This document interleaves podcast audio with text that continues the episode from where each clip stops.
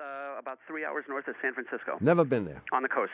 What? So anyway, what what's the nature of your call? Well, uh, my problem is that I'm, I'm driving a car whose exhaust has become a public health hazard. uh, it's, a, it's, an, it's an 88 Dodge Caravan with a 3 liter V6 um, and about 145,000 miles on it. Hmm. And it's belching a bluish white smoke. Oh, yeah. um, Especially after it's been idling for a minute or so, Oh, like at, yeah. a, at a light or something. Ah, Jim, Jim, Jim. it's, it's been doing this for a while, but now it's to the point where people actually come up to us after we've parallel parked or something to, to lecture us And they- about yeah. you know what we're doing to the environment. They- hundred and nine thousand miles. Is that what you have on it? 145,000. He said. Who said that? He said that. Get out. I've really got you, to start have paying got attention. to stop paying attention. you can't keep reading Uncle John's bathroom reader during the show. That's like driving and reading the maps. Come on, pay attention here. Jim's got a problem. yeah. So, We've had a couple of dealers tell us that that particular engine developed some kind of like valve guide problem over time, and Yep. they want about a thousand dollars to fix it. And our problem is that we've already put a lot of money into the car over the last year, like a transmission rebuild, and new timing belt, and tie rods, and new front axles. Yeah. And we're wondering what the chances are of having this valve guide job done, and then finding out that we also need new rings or, or something like that. Well, there's Very a, good. There's a good chance. I mean, the probability is almost one that after they do this, they're going to say you need rings. Ugh. So you can you can and you make may a al- preemptive strike by doing the rings and the valve guides at the same time. Right. Instead of spending $1,000, you can spend three. Now, we have since bought a new car, and the van has been kind of relegated to like beach and dump duties. Um, can Yeah. we expect it to get worse? Can we drive it like this if we're willing to, you know, endure the scorn of Right, I mean, it's probably as bad as it's going to get a- as far as you can perceive. You know, it might be burning instead of uh, a quart a week, it might go to two quarts a week, but the amount of smoke will be pretty much the same. Oh yeah, it's it? Can't hardly. get any, it can't get any denser. it's it- it's hard to tell. It's hard to discriminate between one and two quarts a week. But and and you ri- you're right. I mean, it's a matter of how long can you put up with the scorn and derision and the little kids sticking their tongues out at you and little old ladies admonishing you in the street. Well, you know, I mean, you could obviously choose to put a used engine into it.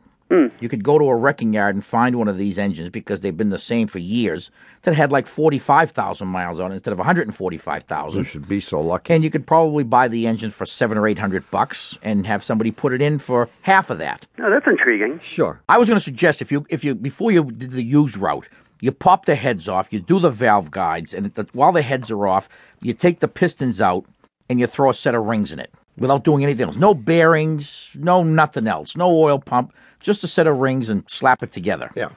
And I think that might do the trick for you. Okay. And try going to the dump like at night. I mean, when everyone's asleep.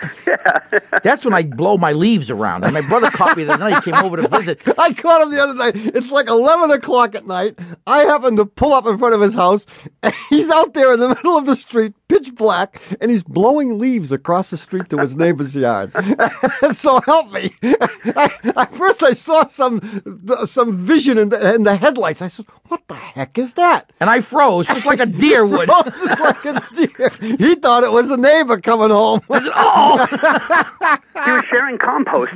exactly. He didn't have as many leaves as I had. and He, I thought I He would probably share. wanted some. Yeah. Sure. Good luck, Jim. Thank you very much. See you Love later. your program. Bye bye. Bye. One eight eight eight Car Talk or one eight eight eight two two seven eight two five five. Hello, you're on Car Talk. This is Therese from Waterville, Maine. Therese. Hi. So what's on your mind, Therese? Well, I have a 1981 Mercedes wagon, a 300 TD, and it's got 180,000 miles on it. But the thing is, is that the brakes squeal. They make so much noise, and we had new brakes done about six months ago. You know, the front, the rear. We had um, shocks, struts, and my husband says, you know, cars squeak. You know, they they squeal. You know, the brakes do that. But he's had like 67 cars, and I've had about 20 with him.